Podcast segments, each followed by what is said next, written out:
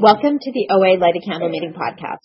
Visit our website at oalaig.org where you will find several speaker feeds with over 400 speaker files, forms for ordering CDs for these speakers, and a place to donate to keep this special service active.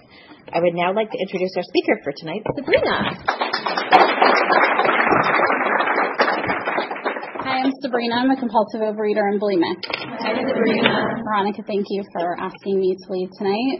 I have to just admit in a room full of people that I love, even if I don't know you, I love you, um, that I've been really nervous and anxious. So I think if I say it out loud, then it will be better. And that has sort of been my experience in these rooms. So, um, you know, I believe I was born this way. I believe I was born a compulsive overeater.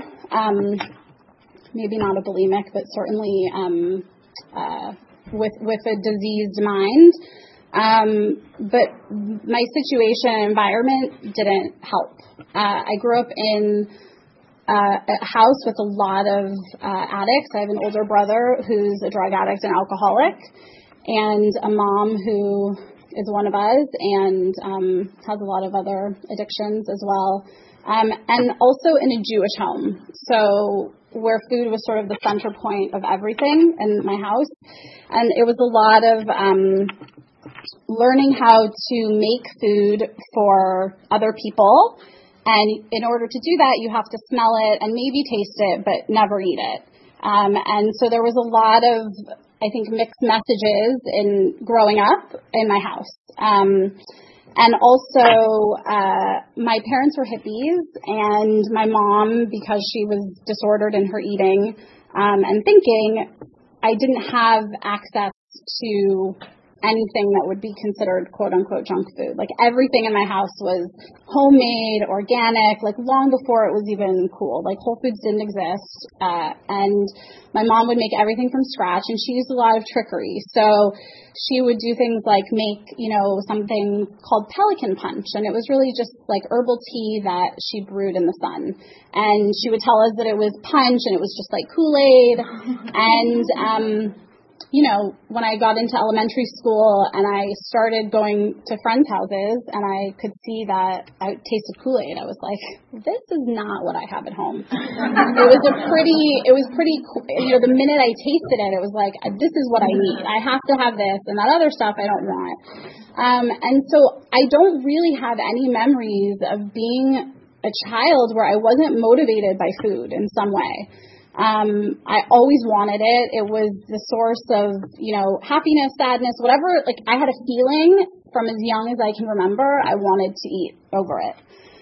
Um, and that, as I learned in these rooms, like that just got progressive for me. So elementary school, junior high, I started to be able to go to the mall with my friends and they wanted to go to the toy store. And I was like, I'm going to the food court. I don't know what you guys are doing. I have no interest in Hello Kitty, but I do have interest in A&W root beer and a root beer float and whatever else I could get my hands on. I just wanted to eat all the time. Um, and I would sneak into the kitchen when I was a kid and I would, you know, compulsively eat things. And they're really like, I could compulsively eat, you know, uh, rice cakes and butter. Like that was pretty much the junkiest thing that we ever had in my house. So that's what I was binging on. But like I would binge on anything. I could find anything to binge on. And, um, you know, the truth is, is that I come, despite the addiction in my house, like I come from a very loving family. My parents are wonderful people and they love me very much and they did the best that they could. I didn't have any huge trauma in my life. Uh, so I don't get to like use anything as an excuse. And that's why I really think I am, and I've learned in these rooms that I am bodily and mentally different than other people when it comes to certain foods. Uh, and so to qualify, I have been abstinent for just over 15 months. I'm down a little over 80 pounds, and I abstain from recreational sugar. And for the newcomer, if you don't know what that is, it's essentially just desserts of any kind. Um, I do eat some things that have um, sugar, like salad dressings that have sugar in the ingredients, um, as long as it's not the first couple ingredients in it. Um, and I don't eat flour. And then I have a list of alcoholic foods that if I take one bite, I can't not take a thousand bites. Uh, I don't eat those things, and some there's a pretty lofty list. um, and um, and so you know, before I came into the rooms, I'm passing pictures around, and I think it's a really good description of what it was like. But it was pretty it was pretty miserable. It was a pretty miserable existence. Um, when I was in high school, you know, so to back up a little bit, when I was about nine years old, my mom put me on my first diet. But I, I really wasn't overweight. But again, I had a disordered mom who was not in recovery. And um, she put me on my first diet at Weight Watchers. And that was the, the first time that I thought, okay, I'm not good enough. And my, like, my life is, my worth is, is determined by how I look. And um, so that started at nine years old for me. And from there, it was just a series of diets and diets and diets. Uh, if if you name it, I have done it. I am confident I've done it. Like I grew up in Los Angeles. Any possible diet that you could name, I have spent money on it and I've done it.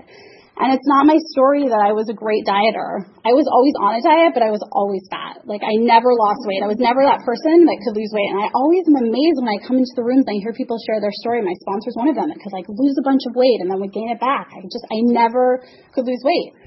Um, so that's not that's not my story.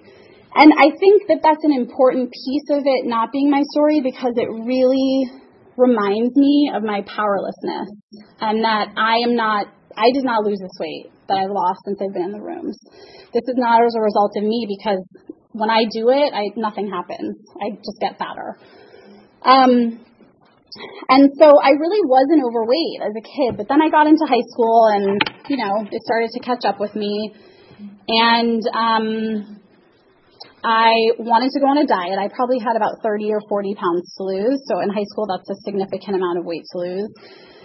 And my mom took me to um, an herbalist who gave me all of these pills, and she would give me shots in the bum. It was like this hole in the wall in like a really bad neighborhood.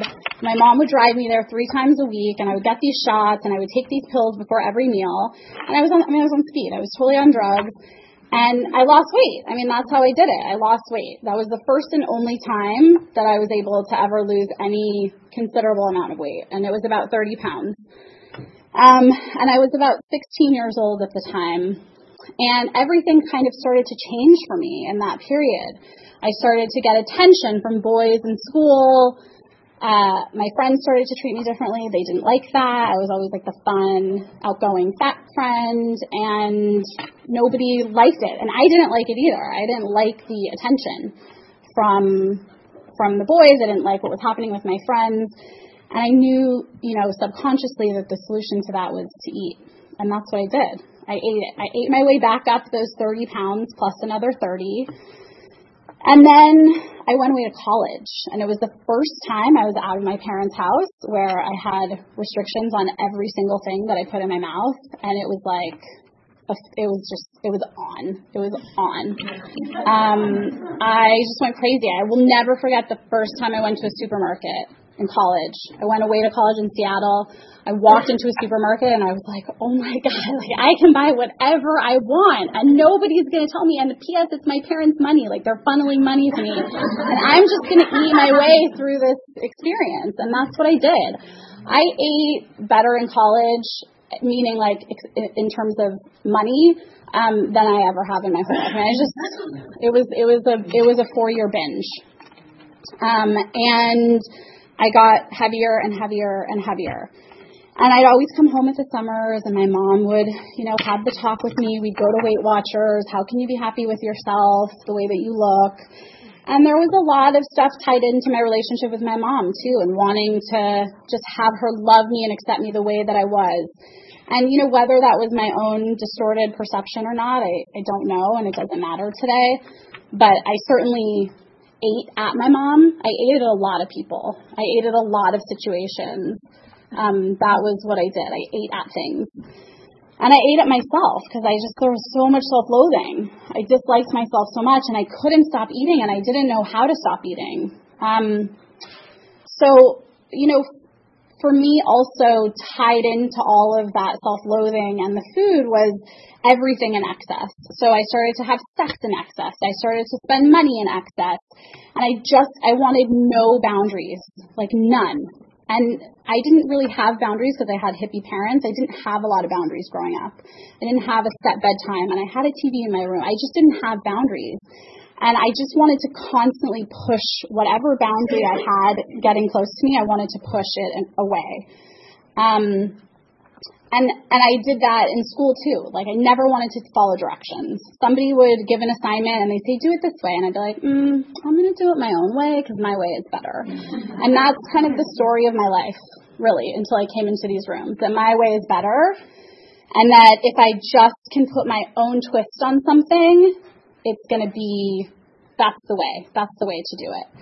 Um, and in college, but I, I remember like getting to I think 220 or 230 pounds I I also smoked a lot of marijuana in college, and I don't know if you guys know this, but that makes you want to eat a little bit. And I did. I ate a lot, uh, and I had a buddy. I always had buddies. I always had eating buddies.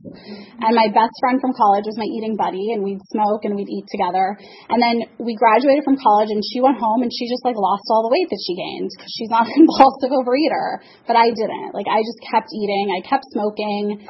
Um, and it, I I then I did a lot of geographicals in my life. A lot. So college I think was kind of one of them. Like let me get away from my mom. If I get away from my mom, I'll figure this out. I'll figure out how to like lose weight and love myself and it'll be okay. Um, and I came back from college. I moved to New York for a millisecond. Um, I came back and I was working at the time in, in entertainment and I just was really lost. Like I just, I always had a thousand jobs. I could never keep a job. I always like had a job for like six months or a year. There was always a problem with who I was working for. Everybody was always the problem. I was never the problem. Everybody else was always the problem. And again, if they were the problem, I, I ate at them a lot. So I, I then moved to New York again uh, I followed a woman there that I was in a relationship with. I'm not a lesbian, but I, I, I really, again, like I think it just speaks to. It is kind of funny, but I, I think it speaks to, um, you know, my my thinking and my desperateness to just find a solution in an outside source. Like just somebody, something make me okay. Love me the way that I am, accept me the way that I am. And because I wasn't gay and I didn't care, I could just be myself in this in the relationship. So I moved to New York and I I quickly realized when I got there that I was not a lesbian, and I was like, "This is not good. What am I going to do?" Um, and so I just ate my way through that experience. Like I ate my way through instead of being able to stand up for myself and say, "Hey, you know what? I'm not a lesbian, or I'm not in, in this relationship. I'm going to move back. I'm going to go home." Like I couldn't do that. I couldn't speak a truth. There was never truth. I was I was such a liar. So I I just bolted. I made up some lie, some excuse uh, about my dad because my da- my dad is sick and has been since I was 16, and I always could use him as an excuse. And I was like, I have to go home. He's not well, and I never really ended it with her. I just I never ended it with her, and uh, I rem- remember I started dating a man and he was at my apartment and she called and she was like leaving this voicemail and he was like, Why is there a woman calling you baby on your voicemail? I don't there was a time when answering machines like were machines. Um and I just you know, that was a, another like pivotal moment of like, oh, I'm not really doing things well. So and I had met this man, um and and I fell in love with him it was the first time I ever fell in love, and the relationship lasted a really long time, too long. It was like four and a half years, and it was in a lot of ways we were very connected. He's also an addict, uh, and at the time I didn't know it. He was an alcoholic and a drug addict, and and eventually became a heroin addict. But I didn't know it at the time, and my weight was like the center point of our relationship was like the, the center of everything. If you lose weight, we can get married. if you lose weight, we can go on this vacation to Hawaii and you can wear a bathing suit and I won't feel embarrassed about, you know, being with you. Um, and I, I kind of always, I, I liked that. Like I sought that. I sought that out. I didn't seek someone to accept me and love me the way that I was because I did not love myself and accept myself the way that I was. And so I just, I stayed in that for a really long time and again, you know, never mind like he was, you know, drunk and asleep by eight o'clock every night and like getting up and, and throwing up every, in the middle of the night. I, it was all me. Like I was the problem. My weight was the problem. And, and I love what, um, what was read saying, you know, that, that probably no human power could have relieved our overeating. Like I really believe if there was a human power that could have done it, that relationship, that person would have been it for me. I couldn't stop. I couldn't stop. Mm-hmm. And every time we would have a conversation about it, all I wanted to do was eat more. I'm like, I'm crazy. I'm a crazy person. Who like ends up eating when you're talking about the fact that you need to lose weight? I do. And I thought I was the only person in the world who felt that way. And I, I ate my way through that relationship. And in the desperation of trying to make that relationship work and thinking that it wasn't working because of my weight, I had weight loss surgery. I had lap band surgery. And again, like I lost about 30 pounds. And then I quickly uh, found a way to eat my way through it because I'm a compulsive overeater and that's what I do. I found I'm not special. Like I'm not special because I did that because probably everybody can could find a way around it in these rooms. And so I ate a lot of ice cream. I drank a lot of fatty soups, like anything I could do that would satiate that feeling, I did it. And I started to put the weight back on. And um, again, it just progressively got worse. And after having that experience of having the surgery, that is when I discovered bulimia. And I grew up in a house with a bulimic, mom, and I didn't know that she was bulimic. She would throw up, and my dad would get really upset. I was like, why are you upset? She's sick. Like, she's a sick person. She's throwing up. She's sick. I didn't understand. And it wasn't until I was older that my mom had shared that information with me. And so I kind of felt like, well, this is my this is my story. Like this is going to be my story because it was my mom's story, so it's also going to be my story. I had a very enmeshed relationship with my mom and my grandmother and all the women uh, in my family. I come from a very large family on my mom's side, and I can't think of a single woman that isn't disordered in her eating and her thinking Uh, and how they feel about themselves as it pertains to their body. And so I just was like, well, this is this is my fate, and I I took it, and I started throwing up, and it didn't work, just like everything else, because I was probably eating way more than I was actually throwing up. Although I was throwing up ten times a day, it wasn't enough to compensate for how much I was eating. And so I just kept getting fatter and fatter. And uh, as I mentioned, my bro- my oldest brother is an alcoholic and, and drug addict, and my mom put my other brother and I in Alateen when I was about nine or ten. My mom is in that program, and so my mom was like, maybe you should try the 12 steps, like go to Overeaters Anonymous. And I was like, maybe you should mind your own business, and I'm going to do the opposite of whatever it is that you tell me. so I I was not gonna. I mean, I just there was no way. But my boyfriend, the heroin drug addict boyfriend at the time, was like, "You need to go to Overeaters Anonymous," and I was like, "That's a really good idea." So I, I came into the rooms for a millisecond. I had a sponsor who's sitting in this, this room right now. And I just, I didn't want anything that you guys had to offer. I wanted none of it. You were talking about God. I thought you were crazy. I thought you were weak. And I was like, nope. And I would only identify as a bulimic. I was 250 pounds and I couldn't identify as a compulsive overeater. so I didn't want to have any, and I'd only go to the bulimia focused meetings. Like I was like, ah, this is the only place I can come. I just didn't want it. And I just, I bolted. I bolted. I was like, okay, the, the solution to my throwing up, because I knew that if I kept throwing up, I was, I was going to die my solution to that was um, to find a, a, rehab, a rehab, a program. And so I sought out, I spent all of my days doing this, like looking for a, a program that was not 12 step based. Like, and there, there are quite a few of them. So I went into to a, I was hospitalized in uh, in 2008 for the bulimia for 10 weeks in a program that was not 12 step based, and I I left that experience thinking I'm I'm fixed. I am saved. I've been saved. I'm fixed, and all of my problems are gone. And that was not the truth, sadly for me. It was not the truth. I I think that I was in such an isolated experience. You know, they watch you go to the bathroom, they dictate how you eat. I had I had no ability to binge or purge. Like there was no way for me to binge or purge. And then the minute I got out, I was like, okay. And then I just started eating. I didn't throw up for a really, really long time, but I started to eat. And I kept eating and I kept eating and I got all the way to 280 pounds.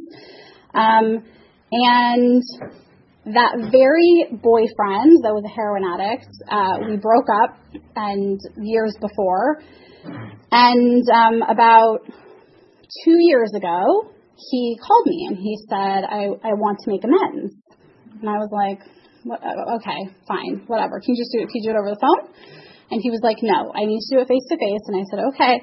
So I met him for lunch and I sat across from this person that I knew in what I thought to be was such an intimate way. And he was like unrecognizable in his behavior and the way that he spoke. Just like looking into his eyes, I was like, I don't even know who this person is. It's such a miracle. Like that was the word that I could use at the time to describe it. It was a miracle. And he said to me, you know, in that in that lunch, I probably got up to go to the bathroom like five times to throw up.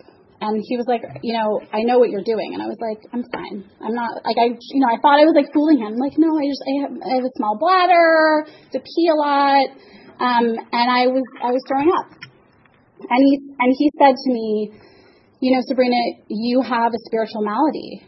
That's that's what's wrong with you. And I just like looked at him and I was like, I don't even know what you're talking about right now. I don't even know what the word spiritual means and I and I don't have a mouth. Like I have not, none of those things that you're discussing. What you have is a drug problem. You're sick. I'm not sick. I'm not a sick person. But there was something that he said that penetrated, and sitting across from someone that was so clearly changed, like, and now I can identify it as a spiritual shift it was so such a big change. Um, and he said to me, like, just go to one meeting. And I thought, okay, well, maybe maybe I'll go to one meeting. Maybe I'll try it. Because at the time I was so desperate. I was I was in a relationship that was just awful and um I just I hated myself. I hated myself. The weight was so insignificant. I was so I was so low. I, I didn't even want to be alive. I didn't want to be alive. I hated myself so much. I was so dishonest. I could never tell the truth. I was doing really inappropriate, shady things with men, despite, you know, being in a relationship. Um, and I just, I was just not a good person. I was not a person that I would want to have in my life today. And so I went to a meeting and again, I was like, oh, there's that awful word, God. I don't like that word. I don't want anything to do with it. And, but I stayed anyway. I stayed anyway because I related. There was something in every meeting that I went to that I could identify with whoever spoke, whether it was the lead or a share, I could identify. So I stayed and I kept going. And I heard people start to talk about, you know, faking it. Like just fake it until you make it. Fake it until you get there. And that's kind of what I did. I got a sponsor right away because that's what you guys told me to do. So I got a sponsor right away. And um, that sponsor took me through the first couple steps. And I, I just did what she told me to do, even if I didn't want to do it. And that's still the story today with my new sponsor, who I love. She tells me what to do, and I most of the time don't want to do it. Like, I want to do it my way. But my way doesn't work. My way gets me to 280 pounds and climbing. And um, and so what what my life looks like today and what I do every day to recover is like I said, I have a sponsor and she has a sponsor and that sponsor also has a sponsor. And she takes me through the steps as they're outlined in the big book and I speak to her every day, multiple times a day. um, probably more than she would like, but that's not my problem. And um, and I just I utilize I utilize the tools of this of this um, of this program. And the most important thing is that I have a reliance on a power greater than myself. And I can't define that for you. Um, I still struggle with the word God, but I use it because it's an easy way for me to identify uh, that power in the rooms and with other people. but I'm I'm clear that anything that I have that's good in my life today is because of my reliance on on that power. And um, and so I wake up in the morning and I read from the daily readers and I pray and I meditate and I don't do any of those things perfectly. Uh, what I have done perfectly is I've not left the rooms, and I, I really do believe that I have a very clear abstinence. I know when I'm abstinent, and I know when I'm not. Uh, and I, I try to eat soberly, and I think about it the same as it is for an alcoholic or a drug addict, that I, I either am or I'm not. And so those behaviors are, are really clear for me. Um, and I have sponsees, and that is such a gift in my life to have people because it gets me out of myself. And most of the time, I don't want to. I don't want to take their calls, not because they're not amazing, beautiful, wonderful people, but because I just want to be with myself, in myself, all the time. Sabrina, Sabrina, Sabrina, and that I know what that looks like. I know what Sabrina, Sabrina, Sabrina looks like. So I take the action despite not wanting to. And sometimes it's easier than others. But but that's what that's what I do. And and my life today, you know, the circumstances may not be drastically different, but my life feels so different. I live by a set of principles, and those principles are the most important thing to me. And my abstinence is the most important thing to me in my life, no matter what. And I'm willing to go to any length to protect my abstinence. Because if I don't have my abstinence, I don't have a life. I don't I don't get the beautiful life. And the weight loss is again just such a tiny little piece of the gifts that I have from this from this program. And so I had mentioned, you know, the sex and the money were really tied into my disease and, and today I'm in a monogamous relationship with someone who's incredible and wonderful, and um, I don't have shady behavior where I'm, you know, texting or going and seeing other people. I'm not, you know, having inappropriate behaviors with married men, and um, that's a miracle. It's a miracle. And I also get to look at the financial wreckage that I had in my disease and and although it's uncomfortable and sometimes I just want to continue to bury my head in the sand, I don't that's not that's not the answer, that's not the solution. So I'm I'm addressing those things, which is also such a gift. It's such a gift to be here on a Saturday night with all of you here. Um, I'm so so grateful for these rooms. It, it's the reason I have a life today and uh, if you're new, I hope you keep coming back. Thank you.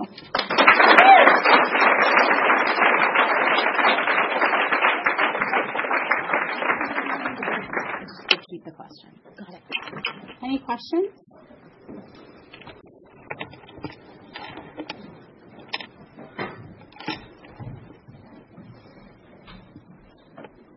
Nothing. Did I cover everything in the whole? Yeah. Um, Thank you so much, Julie. At what point in your journey did you kind of discover that your weight didn't equal your worth? And how did that kind of affect your recovery? So the question was, at what point in my recovery did I discover that my weight didn't equal my worth? That's a really good question, and the answer is that is still a process for me. I haven't gotten, I haven't lost all of my weight yet, uh, and I struggle a lot with my worth being tied into how I look and how much I weigh. But I think the deeper connection I have to God, the less I feel that, the less I feel like my worth is, is based on that. Because if I know that I have a higher power in my life that is going to take care of me no matter what, then it really doesn't matter what I look like. It really doesn't matter what I look like. But I also know that when I'm having feelings about things in my life, I typically want to go to my body and obsess about my body and all the things that are wrong with my body and why I'm so unlovable and why my boyfriend's going to break up with me because my butt looks a certain way or it doesn't look a certain way. Um, you know, like the lines on my face. Like I could just go spiral. Uh, and usually that's connected to the fact that I have a feeling about something else. And usually the feeling is fear. So I've learned that in these rooms that most of my my feelings are centered around fear, which is my ego. So if I can rely on God to take take those feelings, then oftentimes suddenly those those feelings dissipate about, you know, obsessing about my bottom or my thighs or whatever it is that I'm obsessing about. And and much like um, the speaker said earlier about you know, one day I could wake up in the morning and I'm like, I'm the hottest thing in the whole world. And then two hours later, I'm the most disgusting, awful person. So I know that my disease lies in my mind. Like, this is where all of my problems are. It's in my mind. So I have to get out of myself. Yes. Thank you so much. Can you tell us more about uh, the process that you went through to make amends, and particularly with the one, the little boy? So the question is, um, can I speak more about what I did, my process of making amends, and with my with the boyfriend? so, you know, my sponsor when we started when we got to that step, I was like, oh my god, like I can't do it, I can't do it. That's always my answer to everything. I can't do it, I can't do it. Like that's always what my thinking. I can't do it. And she was like, you're gonna be fine, you know be quiet. You're going to be fine. Very gentle but firm, loving. You're going to be fine. Cut it out. And also, um, she reminded me that I was going to be going through the steps more than one time. And I was like, oh, what an awful thought. but as I started to get relief in my life, have from working the steps, I thought, okay, this is this is the solution. That's where the solution is. Um, so, you know, the, the funny thing is that that ex-boyfriend and I are very, very, very, very close friends today, which is a total miracle and a result of him having a strong program of recovery and me having a strong program of recovery. And also, I think my current boyfriend having a strong program of recovery too. Um, but we, we are, we have a very, very close relationship. And you know, the amends, for me, my experience of making the amends it really wasn't about the other person. It didn't matter what their response ever was going to be to me. If it was, you know, I hate you, it's awful, whatever, it didn't matter because I had to clear, as it tells me in the big book, like I have to clear my side of the street, my wreckage, in order to be free. And that is, it's not why I came. I came to the rooms to lose weight, but I, I stay because I want to be free and I want to be, have serenity. So, you know, just take, I, all I could say is just take the step. Just take the action. Somebody gives you direction, take the step, do it, uh, even if it doesn't feel good or you don't want to. Because in hindsight, I'm like, oh, that was, I got so much relief from that. It's a miracle. Yeah. You so much for your share. Um, do you ever struggle with doubt about the existence of your higher power, God for shorthand, or even just feel disconnected? And if so, how do you handle that? So the question was, do I ever uh, feel disconnected or question my belief in a higher power? All the time. I think I wake up every single morning in doubt and not believing. I wake up every morning with amnesia that anything I did the day before is going to work. So all I do is take that contrary action to to pray and meditate myself out of that.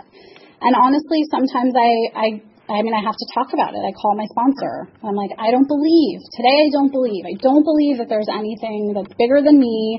It's going to take care of me. Why does God care about my food? Why does God care about my business? Why, like, and um, and then I get a clear direction of action and I get to take an action to either read something out of the big book or out of a supplementary other you know book uh, and I I just take the action there's a there's a there are a lot of times I don't believe but I I just do it anyway because I my experience has been that if I just do it, I start to believe. And that's certainly how I I came into the rooms. And and that's how I stayed. And and the weight loss has been really a gift for me to see that there is a God a God working in my life and that God does care about my food and does care about my body because I could not stop eating. I could not stop eating before I came into the rooms. And it's, you know, I, I, not, I didn't do anything different other than get the, the direction and guidance and, and start to take the actions to pray and meditate, even if it's for five minutes. So, yeah. Thank you.